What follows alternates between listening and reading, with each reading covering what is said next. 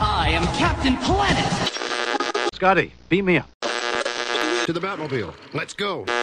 Fresh from Adelaide's Supernova Convention, Scotty and John for another Good News Geek. How are you, mate? Fantastic, Scotty. Uh, it was your first ever convention. Yes, I'm no longer a convention virgin. Well, there we go. Uh, so So thank you for taking me, by the way. You're welcome. so look forward to hearing your take and your aspect on that. Along with that, we're going to be joined by Matt from Barossa Computer Services for some good news gaming. Going to be speaking with Stephen Hunter. I'm going one on one with the dwarf. That's what I'm doing. So once again, you've done another interview where I'm not involved. Yeah, uh, Bombur the Dwarf from The Hobbit, uh, the new movie coming out uh, Boxing Day. Going to be catching up with Stephen Hunter, who plays Bombur the Dwarf, and we're going to have a closer look at what happened at Supernova right now. Good news, geek.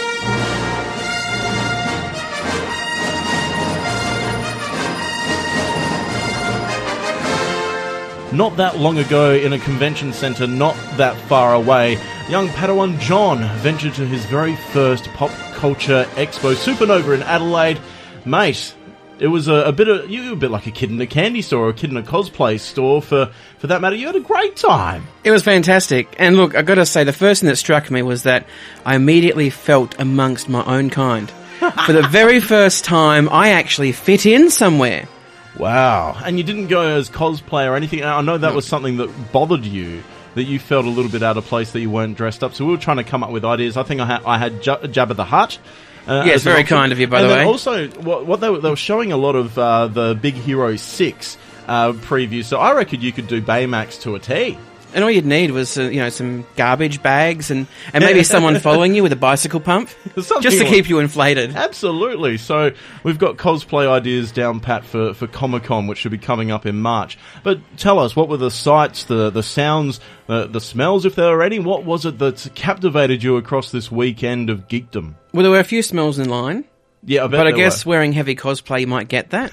Particularly when you have a, a completely thatched um, Chewbacca costume.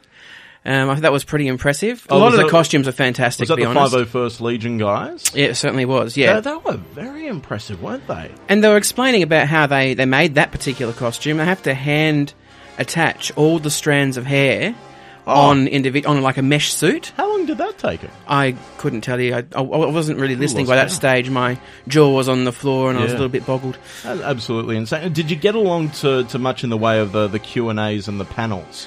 Well, I did get to um, Matthew Reilly's. Matthew Reilly is an author, Australian author, who writes some excellent um, action and thrillers.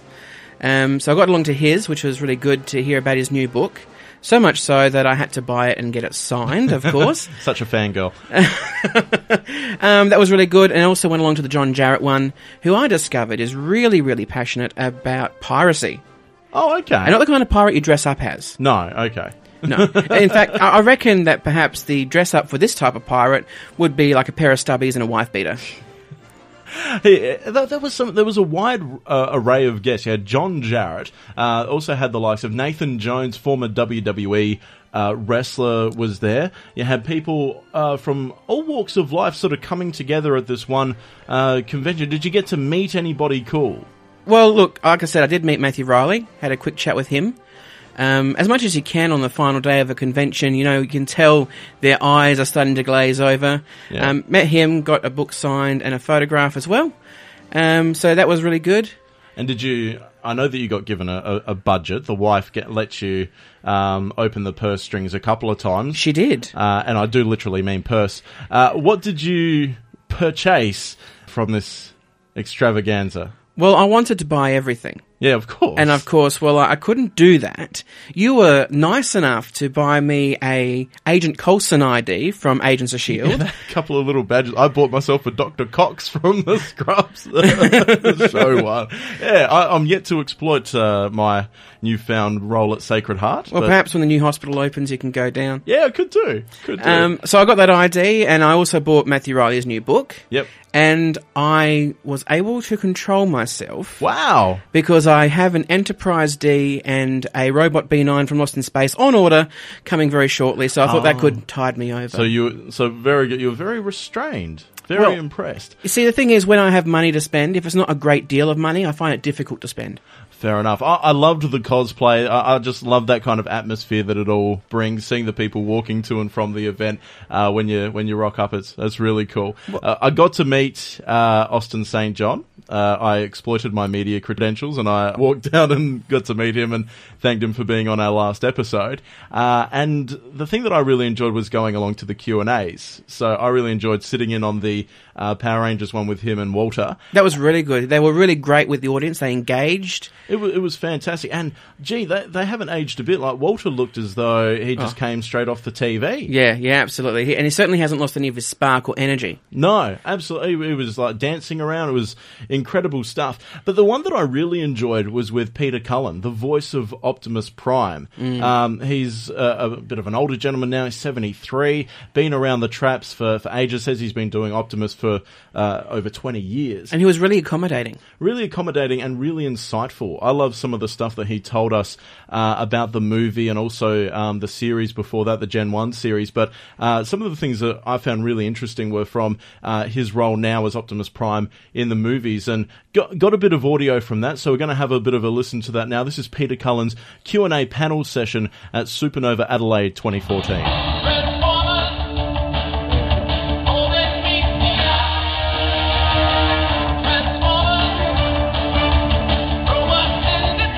There's a little rumor going around in Hollywood that uh, Transformers is going to try to get back more into the original,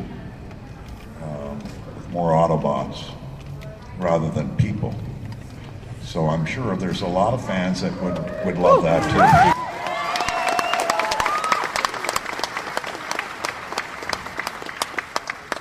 I only met a couple of actors while doing the movie, and um, I always worked with Michael Bay alone, which is a far cry from doing Transformers, the G1 series, in a studio with uh, 15 other actors. And uh, it was a very lonely experience doing movies. You're working in a room with one person and uh, a sound man and uh, an assistant and a director with a big screen and uh, a camera focused on your lips. Very intimidating, especially if you're self conscious about your lips, which I am. That's why I have a mustache. Also, I have a mustache because it hides a big nose. I've got a big nose. Seems a lot smaller when I look in the mirror with the mustache. Shaved the mustache off once, didn't go out for a week. hey, look at a guy with a big nose. Hey. Anyway, uh, back to the movie. The uh, the exciting part about being in the movie um, is the premiere. And my first premiere of the first movie, that makes sense. The most exciting moment was when Optimus Prime came on the screen. We're in a theater in um, Westwood, a very famous theater where I think Gone with the Wind opened up. And then Optimus Prime came on the screen, and a whole section of the audience just went up into an uproar. I got goosebumps. I said, "Oh, wow!" That's when I really got the first feeling that there was a fan base that actually existed because everything else was internet or word of mouth. But when the crowd went like that, I mean, I my heart nearly exploded. I was, wow, they're in this room? I can't believe it. So I started to relax after that, and uh, I just look at the fan base and I say, thank you, thank you, thank you from the bottom of my heart. Because if it weren't for you, I would never have been in the movies. Michael Bay didn't even know who Optimus Prime was, to tell you the truth. He never saw it as a kid. So they really had no idea, you know, outside of the, the tremendous, you know, scope of, of the Transformers, that it was a big hit and it was, you know, television series and there were comic books and But it was only until we got into the production did Michael Bay truly understand the relationships between, you know, Ironhide and uh, which they didn't, you know, employ. They had other characters, as you well know. But um, who was Optimus Prime? We got to the script, and uh, when I was finally, I had to go back two more times, by the way, to audition for, for Prime, which I didn't mind, you know. And I answered uh, a question one time, and I think I said it the other day in a panel. Said, "Well, what's it? What, what, what's it like get back as Optimus Prime?" And I said, "It's like putting on an old pair of comfortable shoes that you threw in your closet 20 years ago, and you slip them on. You say, "Whoa, man, are these comfortable? God, why haven't I been wearing these? These are great." And I, that's the way I described it, slipping into the, the role of Optimus Prime again. So where was I? Oh, yeah. So not until I finally was approved by the studios to come in and resurrect Optimus Prime, and we got into the bulk of the uh, the monologues or some of uh, Optimus's opening speech and the ending speech, that he stood there and he said very quietly, and he's not very talkative, he said, um, there's a there's a lot of great dignity in, in, in your character.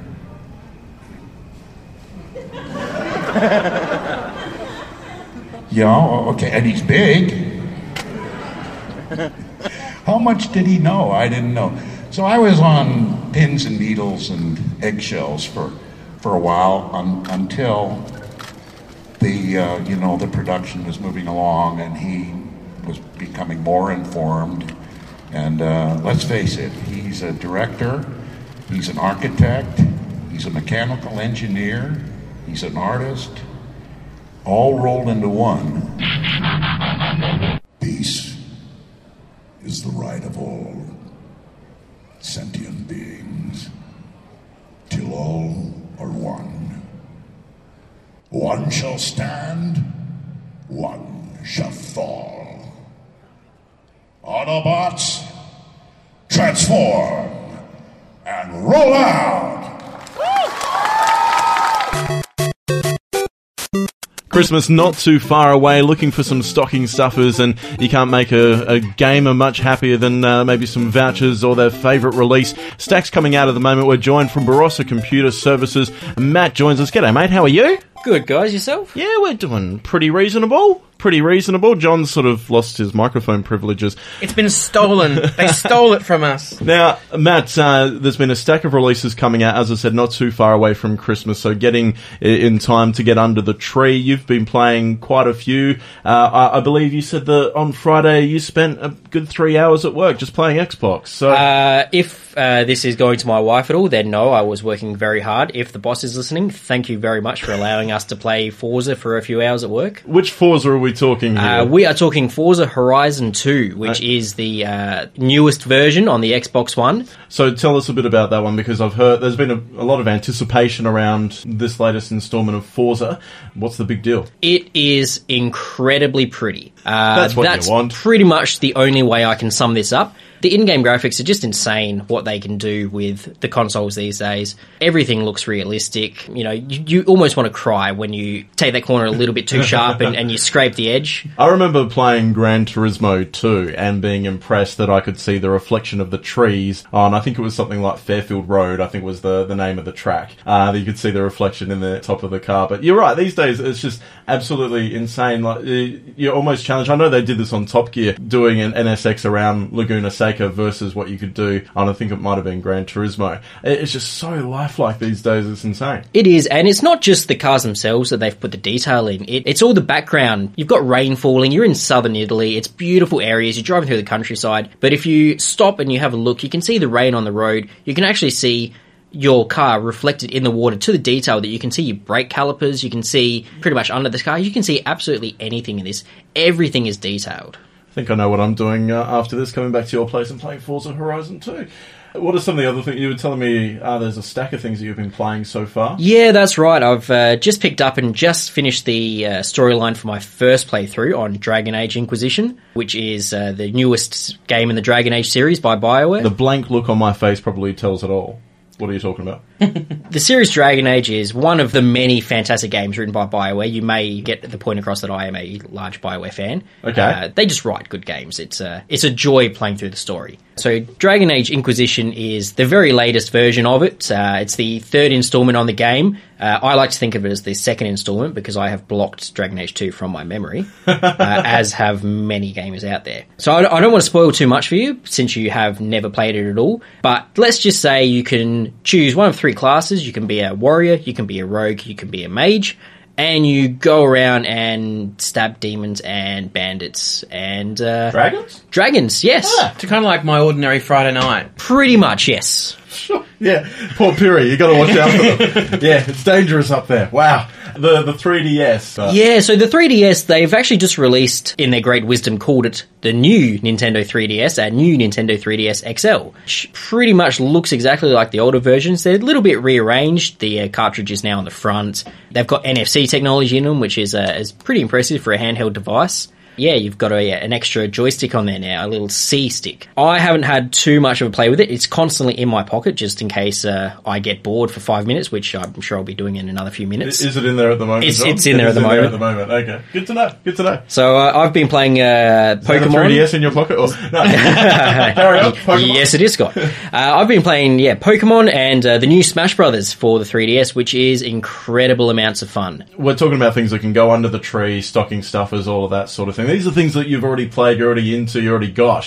What are you hoping that might uh, end up in your Santa stocking? Granted, in the grand scheme of things, I'm not getting at you anything. but Well, uh, I was actually hoping you would, since uh, we are going to be seeing each other at we are going to be Christmas. seeing each other at Christmas. Uh, so I was I was actually hoping to give you my list right now. Yeah, it's, sure. it's, it's only seven or eight things. Uh, you know, all? no, it's, it's not that bad. I mean, you know, maybe just you know the the new Far Cry Four, uh, which I haven't had a chance to play yet, but it looks amazing. Uh, I've heard great things. I've got Far Cry 3 sitting in my shelf, yet to be played. Ah, so you have to catch up. Yeah, I got caught up playing Need for Speed and a few other things. So yeah, there's that's on the to do list. Absolutely. Excellent. And the other thing I would uh, I would really like not to give you any hints. Yeah, of course Uh, but as a well-known Halo fan, possibly fanboy, the Halo Master Chief Edition has uh, come out, which is pretty much a collection of Halo One, Halo CE, all the way through to Halo Four, remade for the Xbox One. That's on my list as well. Just putting that out there, Scott. Why is everyone looking to me? and that's good news gaming. Thanks, Matt. No worries. Thanks for having me, guys.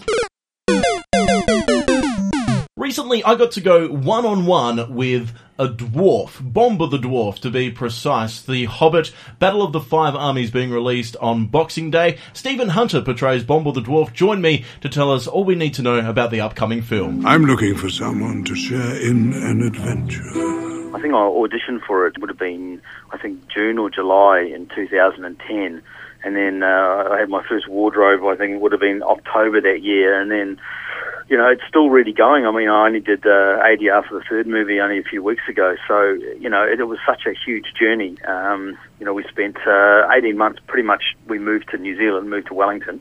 Um, which was actually that, that's uh, the place where I was born, so it was nice to nice to get back home again. But yeah, it- it's interesting. Like, like unlike a lot of other movies, you know, you're you're, you're part of like a not only a story that's well known, but also a huge fan base that's already been established. So it's almost like you're stepping into something that's already there.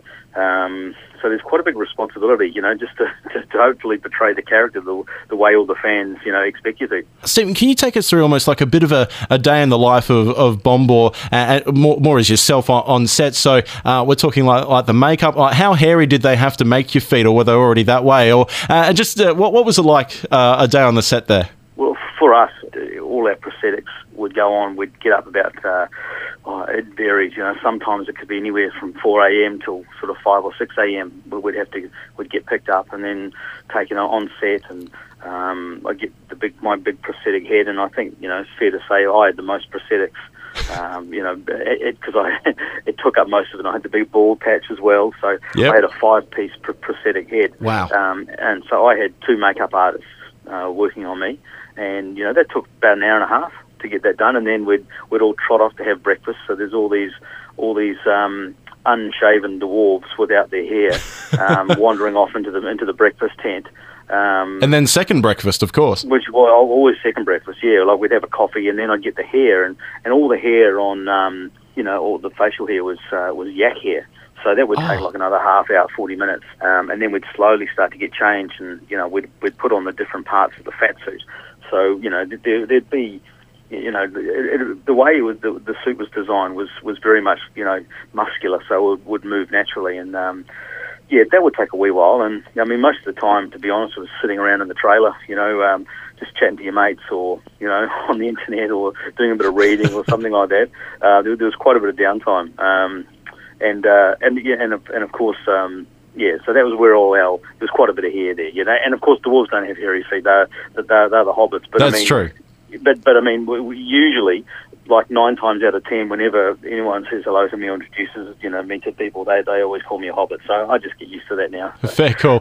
Now, the trilogy is uh, sadly coming to a close. I believe uh, it will probably be released around Boxing Day, as the previous two have been. So, what's next Yeah. for Stephen Hunter? Well, I'm. It's it's really just, just seeking out the next job. I've I've had I'm you know getting pretty close on a couple of big ones, and you know it's it's um, I, it's it's I, it's going for for auditions, and as I said before, you know that are probably bigger than I've done before. Um, I've got a um a, a local movie coming up.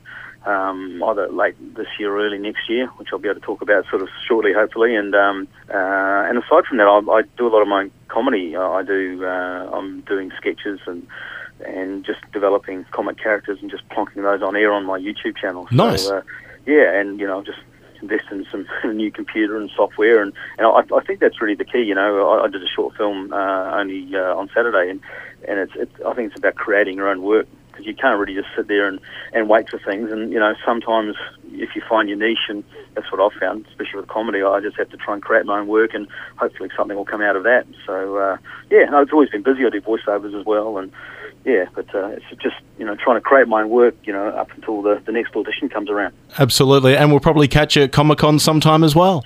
Oh, look, there, there, there's there's always conventions floating around. Yeah, absolutely. I, I was actually in um, I was in Adelaide earlier in the year um, for uh, for Oz Comic Con and and uh, and Perth, and I've just done Sydney and Brisbane. So you know, it's uh, it's a good way to good way to see the see the country, and it's it's really nice to do those sorts of things close to home as well. And great for fans to be able to connect with you as well. And it's been great to connect with you today as well, Stephen. Thank you so much for your time. All the best uh, for the final movie and beyond with uh, everything that comes your way. I really appreciate your time today. No worries, Scotty. My pleasure. So The Hobbit Battle of the Five Armies hits cinemas Boxing Day. Really looking forward to it. More so because when that's all over and done with, we're going to get a second Tintin film. But uh, keen as for, for the new Hobbit. I've seen them all in the cinema with my wife on Boxing Day. Not going to be any different this year. John, it's been a pleasure. Thank you. And I noticed, by the way, that you got another interview without me.